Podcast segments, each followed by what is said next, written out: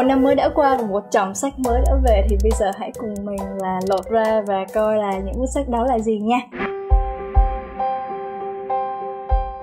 Kiểu như là bây giờ uh, mình đã ngưng lựa chọn sách mà mình cứ để cho Bách Việt kiểu như là làm cho mình ngạc nhiên đó, và cái cái tổ hợp sách của tháng này khiến cho mình khá là bất ngờ. Đầu tiên á, là mình đến với một cuốn sách từ văn học Nhật đó chính là Hãy để cho tôi một mình của tác giả Takamiya Yuyuko. Cái cuốn sách này khiến mình thứ nhất á, là ấn tượng về cái bìa, thực sự rất là đẹp. Bìa. Cái thứ hai á, là khi mà mình đọc cái tựa dẫn ở bên đây, mình đọc cho các bạn nghe thử.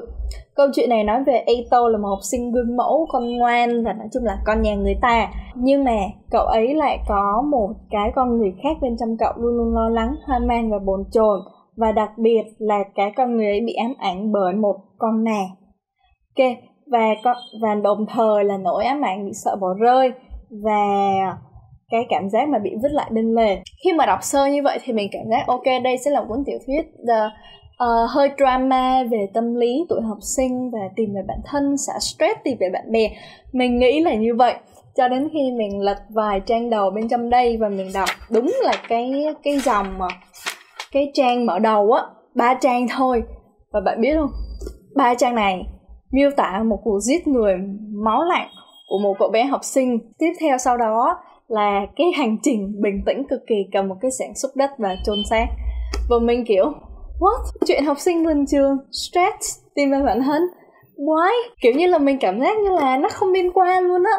Thì thường là ít nhất thì cái là cái phần mở đầu và cái phần dẫn thì nó cũng phải liên quan chứ mà mình cũng không ngờ đọc vô mình kiểu wow! Từ đó thì mình cảm giác là câu chuyện này những cái cái chuyện mà nói một con người khác và cái sự u ám mình cảm giác nó đi theo một chiều hướng đen tối hơn mình tưởng nhiều. Và đây mình cảm giác giống như là là cả là mình khiến nhớ đến uh, quái vật ghé thăm á The Monster Call khi mà cậu bé này tưởng tượng ra một con vật cuốn sách tiếp theo khiến cho mình kiểu như là không còn gì để bất ngờ nữa.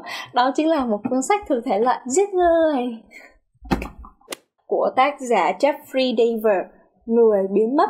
Người biến mất mở đầu với một vụ giết người ở trong trường âm nhạc.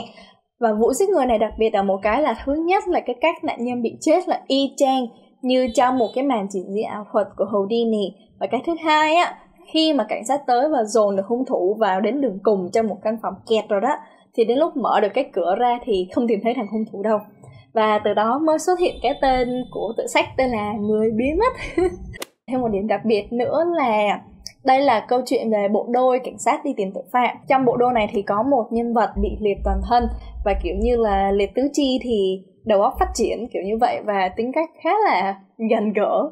Thế nên mình cũng thấy thú vị.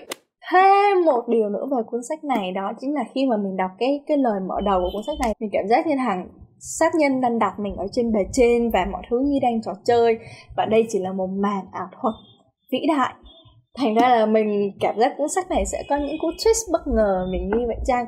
Mà nói chung là khi mà đọc lần mở đầu thì khá là đầy thách thức. Đó là chính là hai cuốn sách mà như thường lệ thuộc thể loại trinh thám của Bách Việt.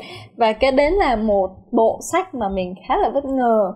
Và nó thuộc thể loại kiểu như là sách cấm, mình không bao giờ mình nói đến luôn đó đó chính là bộ sách ngôn tình của cụ Nguyệt Hy. Giữa chốn phồn hoa gặp được người mình sẽ không nói nhiều về bộ sách này. Sơ sơ là nó là một bộ ngôn tình đô thị hiện đại. Và mình nghĩ là happy ending chăng? Và mình sẽ không nói nhiều về bộ sách này bởi vì là mình sẽ dành thời gian một video khác mình nói cụ thể sâu hơn về bộ sách này. Và đặc biệt là thể loại ngôn tình nói chung.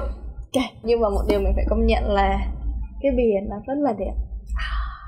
Và đó chính là những cuốn sách văn học và như thường lệ thì mình sẽ được nhận thêm một cuốn non-fiction nữa và tháng này mình nhận được một cuốn cực kỳ cute đó chính là nhìn người đếm cừu. Okay, nhìn người đếm cừu này đây là một bộ sách uh, về bảy thuật quản lý kinh điển.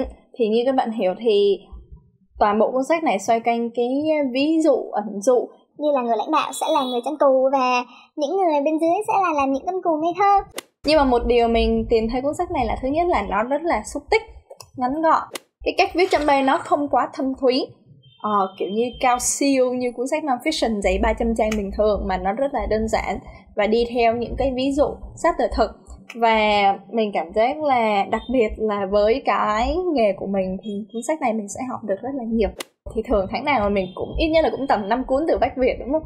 À và tháng vừa rồi nhân ngày Noel thì mình đã nhận được một món quà từ nhà xuất bản Kim Đồng. Cực kỳ cute luôn á. Kiểu như là lúc nào Kim Đồng cũng cho, tụi mình bất ngờ bởi vì mình chưa bao giờ có chủ động liên hệ với Kim Đồng, mà đã được hai lần Kim Đồng ngỏ ý là gửi tặng sách. Lần này thì nhân dịp Noel thì mình đã được gửi tặng quà. Và sau vài ngày mong chờ thì nó đã đến đây.